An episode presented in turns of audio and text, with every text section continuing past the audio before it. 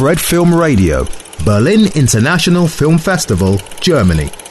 Fred Film Radio du Festival de Berlin, je suis Angela Cherby, je suis là avec Zeno Gratton, le réalisateur de Le Paradis, bonjour. Un film, euh, une histoire d'amour dans le centre de, d'éducation pour mineurs. On dit comme ça en français, n'est-ce pas? Ouais, De détention. De détention, voilà, de détention pour mineurs. C'est une, euh, on peut dire que c'est un un coming of age dans une dans une situation un peu euh, particulière. Comment avez-vous êtes-vous arrivé à cette idée, à faire ce film-là? Qu'est-ce qu'il y avait que vous intrigué de cette histoire? Euh, Moi, quand j'étais euh, ado, et à mon cousin qui est beaucoup passé par ces centres, qui a été beaucoup pris en charge par la justice. Et j'ai vu à ce moment-là, en fait, les dysfonctionnements de, de ce lieu. J'ai vu comment ma famille, la société méprisaient, en fait, les jeunes. Euh, j'ai vu aussi à quel point il a été incarcéré pour des faits qui sont assez mineurs. Vraiment un, truc à ce moment-là où je me suis dit ça aurait pu être moi d'une certaine manière. Et il y avait un peu c'est double. Donc il y avait cette chose là et puis après il y avait euh, les lectures à l'adolescence et euh, de Jean Genet. Donc y a un auteur euh, français qui a beaucoup écrit sur l'amour en prison et qui a lui-même passé beaucoup de temps en prison et qui avait aussi vraiment un, un regard très très révolutionnaire sur la société qui a qui a été écrit sur les Black Panthers, qui a été écrit en Palestine, qui a été écrit ici euh, aussi à Berlin sur euh, Ulrike Meinhof et les voilà. Et je pense que les deux les deux inspirations se sont mélangées. Je pense Jean Genet vraiment quelqu'un qui a contribué à construire mon désir. Euh, c'est des récits très homoérotiques, mm. euh, très très libérés de toute honte déjà à l'époque dans les années 40, ah euh, complètement fantasmatiques et merveilleux et je pense que ça m'a ça m'a beaucoup euh, voilà appris et aidé dans mon dans mon parcours de désir et j'avais vraiment envie de voilà de de, de canaliser euh, toute son énergie dans dans ce. En effet, le film c'est un film sur euh, sur la comment on se on se connaît et on se reconnaît parce que euh, les deux les deux garçons ils ils comprennent qu'ils sont différents, qu'ils se qui sont qu'ils ont la même différence voilà. Et euh, mais dans, dans cette ambiance, c'est très, c'est très, très difficile. Et je crois que le film, le thème le plus important, c'est de la, la, le rapport entre l'intérieur et l'extérieur. Des, des, pour eux, c'est pas d'être gay ou être pas gay, mais la chose la plus, la plus difficile, la plus effrayante, c'est de retourner à l'extérieur. Tout à fait. En fait, pour moi, c'est la question de la liberté. En fait, c'est mm. quoi Qu'est-ce que c'est la liberté? Est-ce que la liberté, c'est sortir, avoir un petit appartement, avoir un job, mais être seul et sans amour? Et est-ce que l'amour et le lien n'est pas la, la, la, porte vers la liberté, la seule porte qui permet d'aller vers la liberté? En fait, donc on a un personnage en début de film qui se rend compte qu'il est dans une forme de liberté factice, un petit peu artificielle.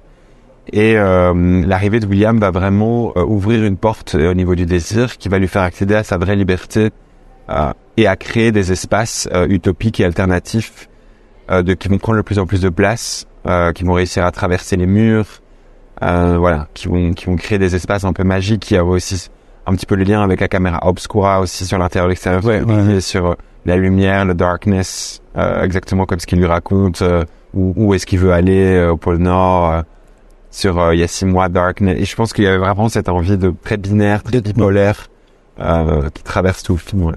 Et le travail avec avec les acteurs est très très efficace sur l'écran. Comment avez-vous l'avez-vous créé de cette façon? Euh, Bah déjà, je pense que j'ai choisi des très bons acteurs à, à, la base, qui, qui, vraiment incarnaient cette masculinité alternative, pleine de tendresse que je cherchais. Mm-hmm. Je cherchais vraiment des garçons qui avaient euh, qui, qui, qui avaient vraiment un rapport au code du genre qui était euh, à côté de la norme.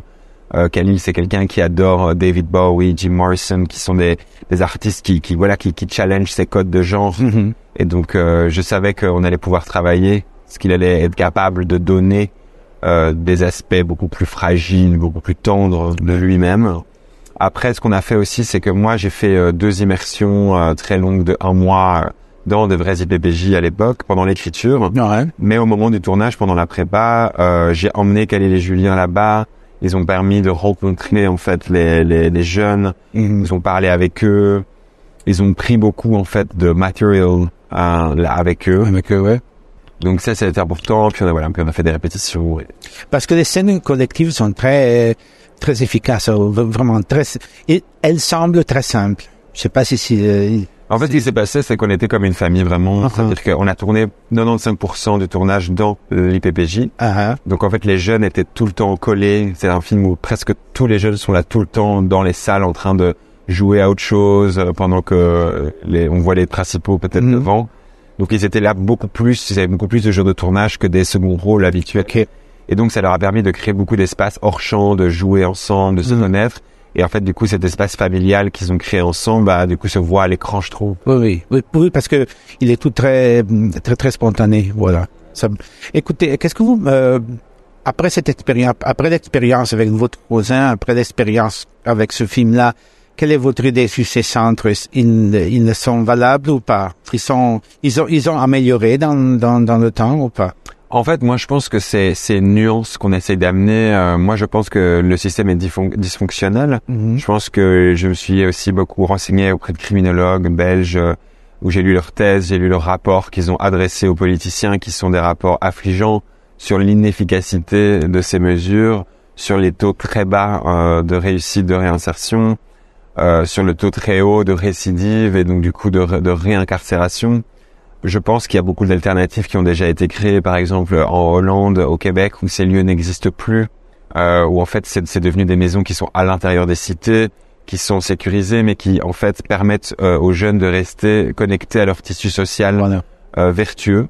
Donc euh, si par exemple il y a une famille toxique ou des amis toxiques, euh, ils sont séparés, mais je veux dire, euh, ils- les jeunes ont besoin d'un lien. Les je- là, c'est là, c'est des endroits qui sont euh, isolés, sont isolés, oui, oui. qui sont euh, aussi dans, dans des logiques punitives, Voilà. qui, qui, qui, pour moi ne sont pas efficaces.